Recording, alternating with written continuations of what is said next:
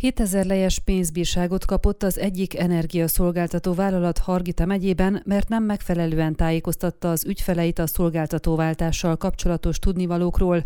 A megyei fogyasztóvédelmi felügyelőség vezetője elmondta, mire érdemes figyelniük a fogyasztóknak a kedvező ajánlatok esetében, illetve akkor, amikor szolgáltatót szeretnének váltani. Közműszolgáltató vállalatoknál tartott ellenőrzéseket nemrég a Hargita megyei fogyasztóvédelmi felügyelőség. Tíz vállalat, áramgáz és vízszolgáltató vállalatok, távfűtési és hulladékgazdálkodási cégek, illetve tömegközlekedési vállalatok tevékenységét vizsgálták meg a fogyasztóvédők. A gázzal és elektromos árammal kereskedő Enel energiaszolgáltatónál találtak szabálytalanságokat, amelyek miatt 7000 lejre megbírságolták a vállalatot. A cég nem tájékoztatta megfelelően a klienseit a számlákon arról, hogy ha szolgáltatót szeretnének váltani, azt miként, milyen határidőket betartva tehetik meg, közölte a szankció okáról Laurencio Moldován a Hargita megyei fogyasztóvédelmi felügyelőség vezetője, megjegyezve a többi közműszolgáltatónál nem találtak szabálytalanságokat hatóságokat. Ellenőrzéseket indított az Országos Energiaár Szabályozó Hatóság és az Országos Fogyasztóvédelmi Hatóság is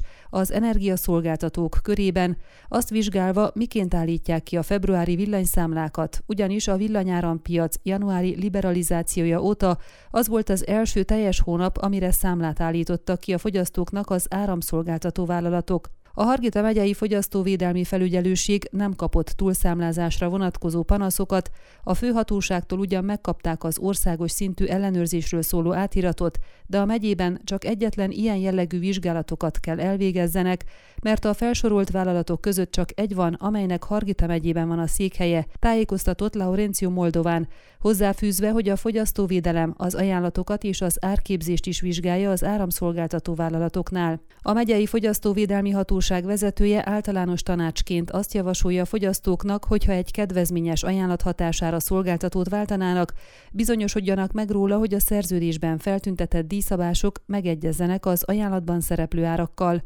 Ugyanakkor ajánlott körültekintően tájékozódni nem csak az alapárról, hanem a kiválasztott szolgáltató által alkalmazott illetékről is, amelyek utólag megnövelhetik a számla értékét. Érdemes tudni ugyanakkor, hogy tanácsot is lehet kérni a fogyasztóvédelmi felügyelőségtől, ha a kapott ajánlat túlságosan kusza és érthetetlen a fogyasztó számára, mint ahogyan az történt sokaknál az Elektrika RT legutóbbi szerződés hosszabbítási ajánlata esetében. A fogyasztóvédelem nem csak panaszokkal foglalkozik, kérdéseket is feltehetnek nekünk a fogyasztók, például elküldhetik nekünk az ajánlatot, ha tanácsot szeretnének kapni arról, hogy az rendben van vagy sem és törvényese. Azt mi nem tudjuk megszabni, hogy egy cég mennyiért adja a szolgáltatását, de azt meg tudjuk nézni, hogy a fogyasztót megfelelően tájékoztatják-e, fogalmazott Laurencio Moldován.